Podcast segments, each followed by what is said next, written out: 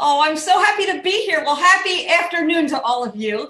It is still morning over here. I hope you're all having a great day, and I'm honored and privileged to spend a few minutes with you and uh, talk to you a little bit.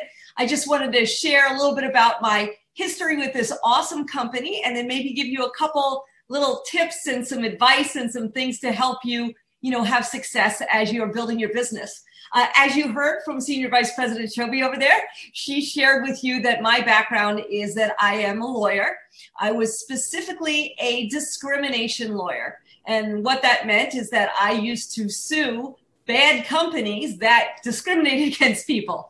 And I was blessed to make a great income. And I've always been passionate about providing equal opportunity for people. But what people don't know is that it's extremely expensive to become a lawyer. Uh, here in the United States, my husband and I met each other at one of the most expensive universities in this country. And that's where we both got our undergraduate degrees. And then, of course, I went on to law school. So by the time we got married, I had about this much debt. And I laughed because, you know, it was great to have a good income, but I felt like I could never really get out from under the trap of our student loans. So I started ACN with no experience. I've never done a home based business, I've never been in sales or marketing, and I have horrible technical skills. So it's kind of funny that I would start in something that involved telecommunications and services. But I loved the idea, and I want to share with you why this is such a great company and why the idea is so appealing. See, I've spent many years uh, in the dance industry too. I know it's kind of a weird combination, but all the women in my family dance. Uh, my mom was a ballerina, I was a dancer, everybody danced. And so I was often approached by companies that were selling products, especially nutrition and health products. But I was intimidated. I didn't feel like I could sell something, and I didn't want to be bogged down with products or a quota. So I just never joined anything. And then when someone presented ACN to me, I loved it because everybody is using it. And I will share with you 2020 has been the weirdest year ever. Would you agree? I can see some of you. Very weird year. It's been crazy. But no matter what, through all of this, everyone's still using the things that we are marketing. As a matter of fact, we were on lockdown for a while and people were using it more than ever. So it just made sense to me to go ahead and be part of something where it was essential to people's lives. And that really, really appealed to me right away. So I started off, my first few months were extremely rocky. I was pretty bad at ACN. I struggled. I didn't follow the script. Um, I really resisted trying to do a private meeting. I kind of resisted everything because it was just out of my comfort zone. But then I started plugging into the training, and the training changed everything. And it was so exciting. And then I really started to understand who ran this company. And when I heard the founders of this company and their integrity and their compassion and their humility and their commitment to serving people and changing people's lives, I just fell in love with the company. Because I'll share with you that as a lawyer, I really was not around the most compassionate people all the time. People came to me as an attorney when they were mad and they had been robbed of an opportunity and people had done wrong by them. That's when you go look for an attorney. You don't need an attorney when everything's great. So to see a company that was run by people with that level of character integrity just blew me away. So I started building, I kept practicing law. I paid off our debt on a part time basis and then ended up shifting and going full time with the company. I've actually been with ACN, I'm a senior vice president. I've been with the company now for 24 years. I know that's crazy. So I like to say I started when I was six. Okay, probably not. But anyway, so um, it's been a heck of a ride and it has really changed our life. And, you know, it's not just the money, it's the quality of life is everything. I come from a very traditional academic family. Everyone, they're all doctors. And, you know, my father was a cancer researcher and a radiation oncologist. He was brilliant and I loved him, but he missed almost everything I had growing up because he was working.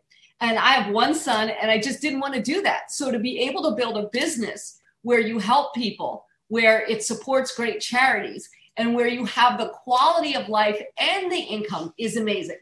And I have never missed a single school event, sporting event, track meet, football game, anything of my son to the point that he's probably sick of me by now.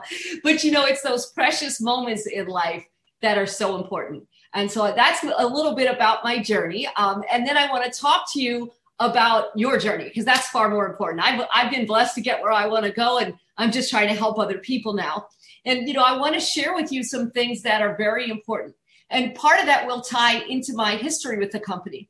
When I was first building, right before I became a regional vice president, I remember it was actually right before I became a regional vice president. We had 9 11 here in the United States, uh, the Terrorist Act, and it was devastating. And it was something that really shook the core of our country, and a lot of things stopped. And I had to learn how to kind of maneuver through that and be sensitive to what was going on and figure out how to still build a business. And then around 2008, we had a horrible recession. But this time I kind of had a little experience from the last time something went wrong.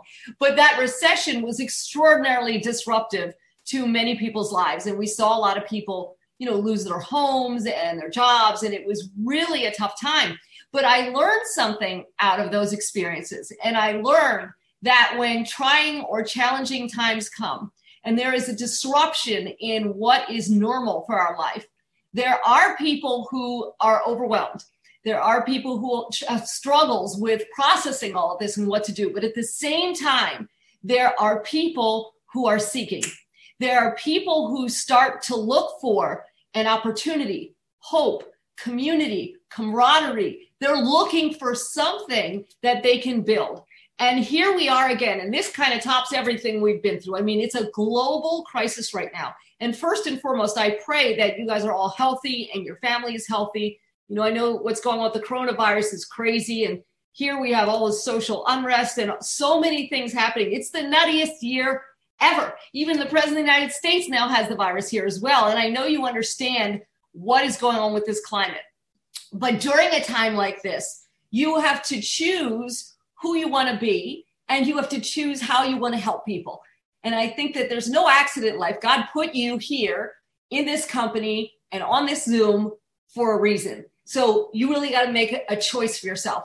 And the first thing I would encourage you to do, my first little piece of advice here, is to throw yourself into as much personal development as possible. And that may be something that's new to you, but read books on leadership, read books on overcoming hardship, Read books on empowering and inspiring other people. Read anything that will make you better and make you more effective with other people because you need to really, I like to use the word bombard yourself with positivity because if you just listen to the news and the conversations that are going on, you know, it's easy to let that kind of get into your heart and soul and bring you down a little bit. So as a leader, you as somebody who's going to be an entrepreneur or you're already an entrepreneur with us then you want to empower yourself to be the best version of yourself. And when you do so not only will your results be better but you will find that you will attract other people much more effectively as well. So it's a very important thing to do which is to take care of your mind and your heart it'll make you a better family member it'll make you a better entrepreneur with our company but the other thing would be to think about other people. And, you know, I encourage my team, I said, you have got to talk to way more people during a time like this than you normally would. And that might be a little bit of a reverse psychology over what you would expect. You know, some people say, oh, I can't talk to people about business during a time like this, but you don't know what's going on for people. You know, after 2008, when we had that big recession here, um, because I kind of was prepared for it this time, we ended up bringing in four people who became regional vice presidents in the company out of that. Four regional vice presidents came out of that recession because at the same time that some people were afraid to talk, some of my team knew that when people are hurting, they need something. And you can be a blessing, a ray of sunshine, as I like to say, of some hope and financial opportunity during a time that's difficult you know and again i know it's different everywhere but you know most places around the world there are not large events anymore and so there are industries that are struggling the restaurant industry the beauty and salon industry uh, we're seeing the health club industry the entertainment industry. There are so many people who own a business or work in an industry where their income has dipped. And instead of worrying about, oh, am I saying the right thing? Just talk to them. See if they want something, see if they need something, because it's amazing to be able to build a business like this. And in the UK, you are so set up.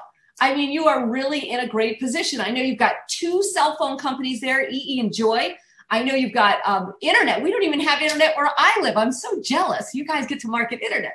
We don't even have that where I live. But what I'm most excited about is this blue green energy you have. And I don't know if you understand how big an opportunity. Look, no one's going without their energy. No one's going to be stuck in their house and not have their utilities on. But there's also two unique things that are there for you. One of the unique things is that you are first in the market there with this awesome opportunity with the energy company, because I know the UK is kind of ground floor for all of that. And I'll share that when I was uh, starting energy here in the United States, we were one of the first couple states that had it. You guys are the first ones in the UK, you have it, so you can run with it. And we really got excited that we were first. And our goal was to get as many customers as possible and to build big a team as we possibly could because we knew how essential the service was. We knew that the income coming off at the energy would be really exciting, but we also wanted to show people what was possible. We wanted to show people, hey, that, you know, if you go ahead and you get these services, you can build something really exciting and set the precedent for what could happen. As a matter of fact, we ran around and told everybody, hey, this is ground floor, this is ground floor, you got to get in on this. But the best part is that what you have is better for the environment. This is this is part two. Look, people love to get behind a cause. That's just the way it is. People love it. And what you're offering is something that is better for the environment. And globally, it's a hot conversation when people are talking about global warming and the environment and you have a solution for that. So for me, I would be marketing that thing like all day and all night. Blue green energy. This is it. This is it because you can also get people excited about making a difference. Many people don't know how to help stop global warming or slow it down or do anything, but they're paying a bill and they're using a service and they can be a force to help slow that process down and use something that's better. So don't be afraid to share that and talk to people about that energy because honestly, I think it's the hottest thing you got. Pardon the pun. I know it's energy. Pardon the pun. But I do think it's the hottest thing that you can offer.